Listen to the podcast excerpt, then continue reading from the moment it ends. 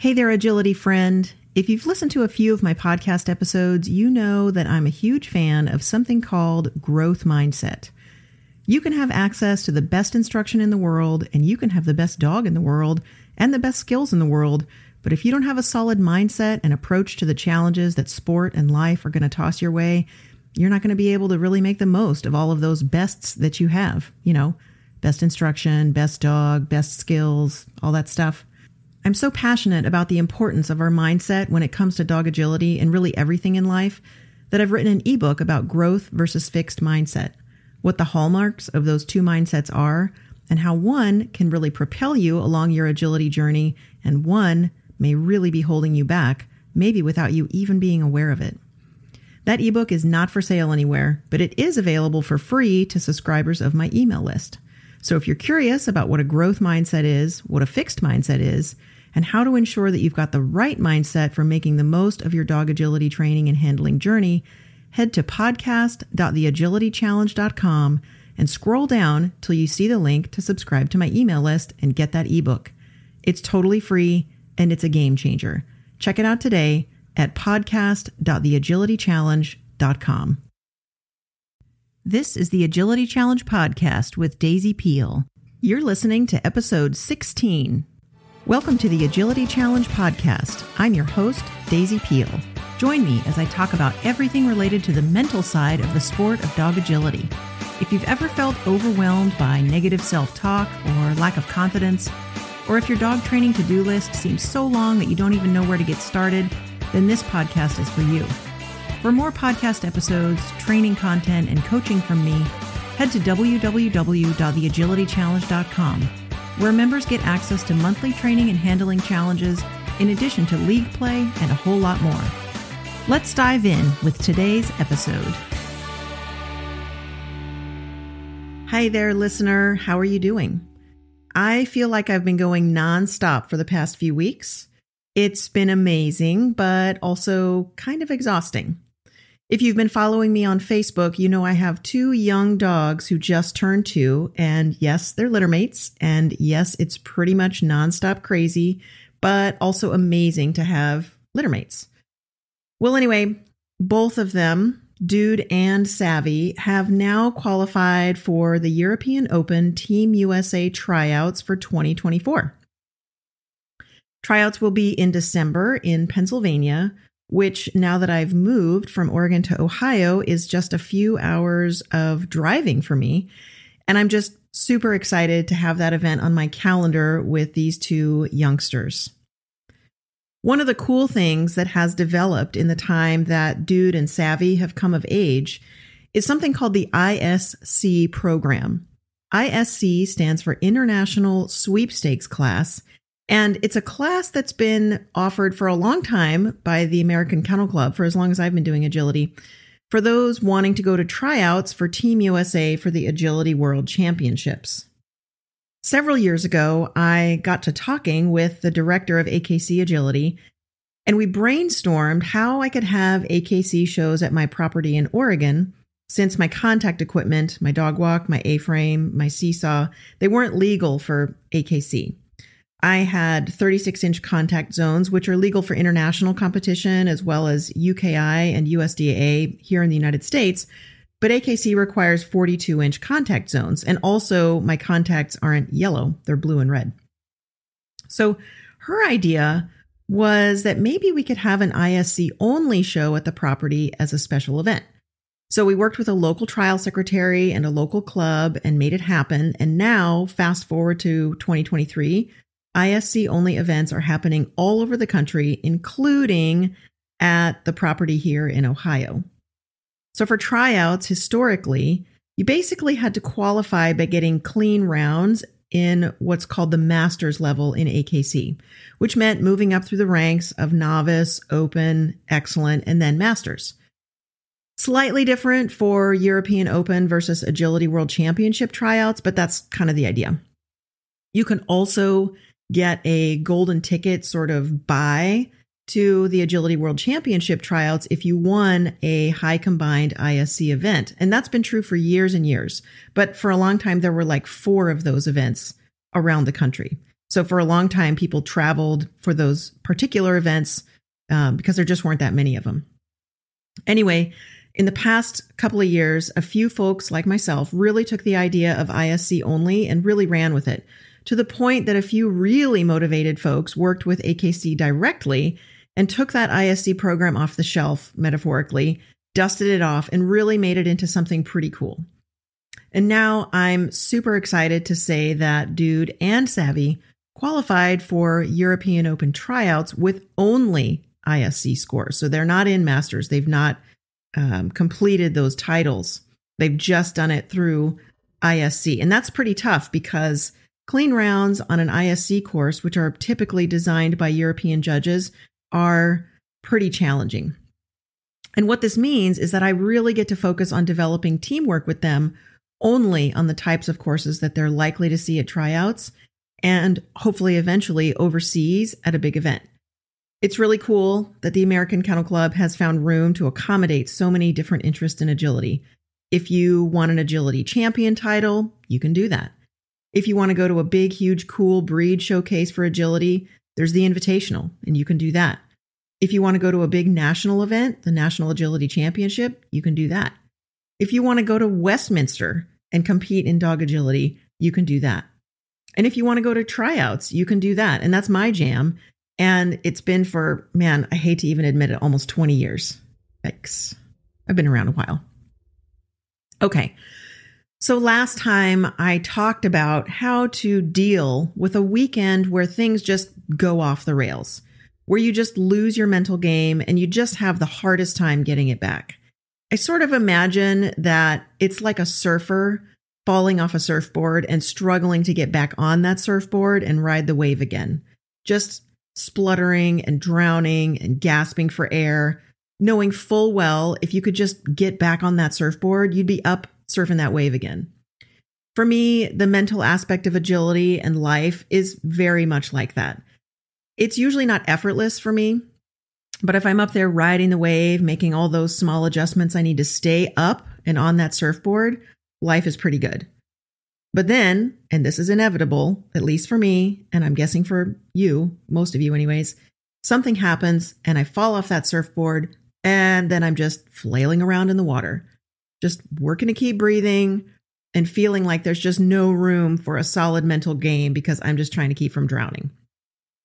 Usually, this happens when I'm tired or after several weekend events in a row, or after I've spent a lot of time in service to others. And when it happens, bam, I fall right off the board and it affects me in just about every aspect of life, not just agility. In the middle of a competition or right before a run might not be the appropriate time to really sit back and investigate why you're having negative responses or feelings about something. In those moments, when you have some action that you need to be taking, like handling your dog around a course, you just don't have the time. And even when you do have the time, say some downtime in the middle of a competition weekend, you might not be ready to feel a more positive emotion or to turn a loss into a lesson. You might not be in a space where you can adopt more of an observer or a watcher role and look at your thoughts from some distance and coach yourself out of a negative emotion. In the last podcast episode, episode 15, I talked about the concept of a mental backpack, something that you can put those negative thoughts and emotions in and carry around for a while until you can appropriately deal with them. You're not trying to get rid of the negative thoughts or feelings because they're still with you, and they might feel really heavy to carry around. But because of your immediate situation, whatever it is, it's better at that moment to carry them around, even if they feel heavy, because for whatever reason, you just have to carry on with your day. You can't, for whatever reason, take the time to have a good cry or a good scream or a good thought dump. So you carry that stuff around in that mental backpack.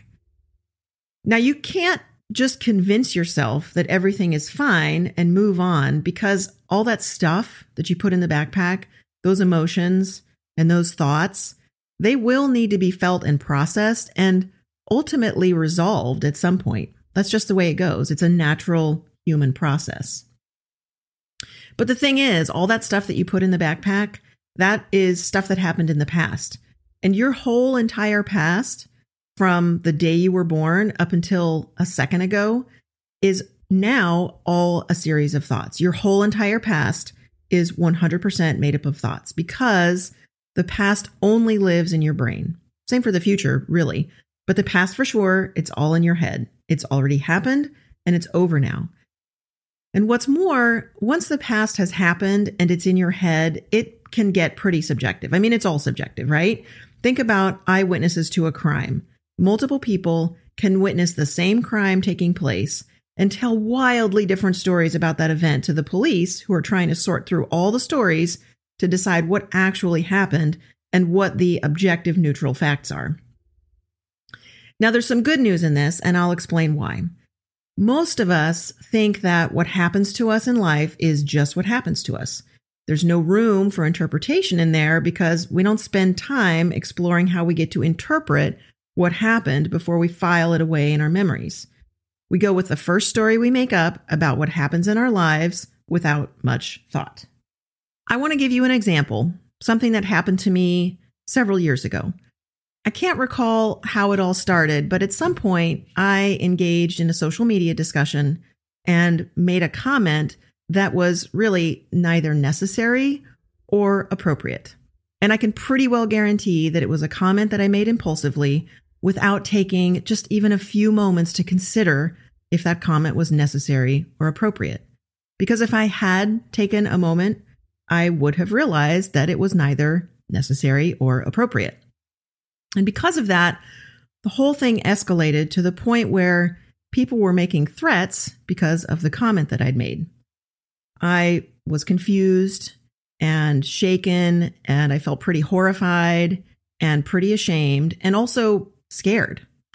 And I ended up on the phone with the world team coach as well as the director of AKC Agility because at the time I was on the world championship team with one of my dogs. I wrote a letter of apology to the person that I had directed that inappropriate and unnecessary comment to. And I was coached by the coach and the director of AKC Agility to put out a public statement of apology, which I did. Both the team coach and the director of agility were patient and kind and gentle with me. And I really learned some super powerful lessons. And while it was a horrible situation and a really heavy couple of days for me in terms of that mental backpack, I'm really grateful at the end of all of it for the lessons that I did learn and for the guidance of two amazing women who have done and who continue to do a lot for the sport of dog agility. So that's the story that I have about that incident now. But it's definitely not the story that I had going in my head when it was all happening.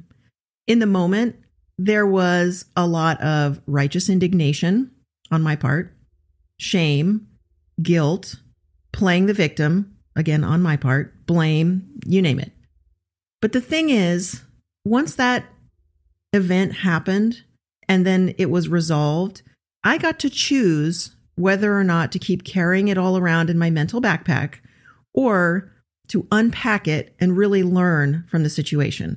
I got to choose whether or not to foster anger, resentment, bitterness, shame, and guilt, or to be grateful for the lessons that I learned, for some humility, for empathy, and compassion shown to me by people with a genuine interest in helping me be better, and for the opportunity for me to step up and be better, even if it meant doing the uncomfortable work of admitting being wrong, admitting being insensitive, and recognizing being inappropriate.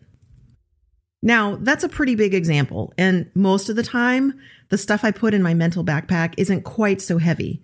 But Heavy or not, that stuff does accumulate until our confidence is so shaken that we can hardly function. Until we second guess ourselves so much that the negative experiences steal away the joyful parts of the sport for us. We can continually punish ourselves for mistakes we make by constantly thinking the same way and creating all of that negative emotion for ourselves, or we can do our best to learn from these kinds of experiences. So when you're ready, you take those negative emotions out of your mental backpack and decide that you're done beating yourself up over a mistake that you made, whether it was your handling or your training or your execution of a run or a social interaction in person or online or whatever, and you squeeze that experience instead for all of the learning and insight it can provide to you in terms of doing things differently moving forward. The weight of your mental backpack will only grow to the point where it feels like you can't move if you let it. We have to learn to process negative emotions so that we don't end up living our lives dragged down by our past sorrows, frustrations, failures, and so on. For a lot of people, myself included, the stuff that we have to work through motivates us to help others work through similar stuff so that we can turn our own negative experiences into something good, something useful, and something helpful for ourselves and for others. Now, of course, this is a dog sports podcast about your mental game, and I'm not a mental health professional. So it may be that you need help from a mental health professional or a professional coach when it comes to unpacking that mental backpack. But for now, I'd like to challenge you to think about your past, maybe about the last time you were in the middle of a competition weekend where you fell off that surfboard that I mentioned at the beginning of the episode, and think about does your story about that experience serve you?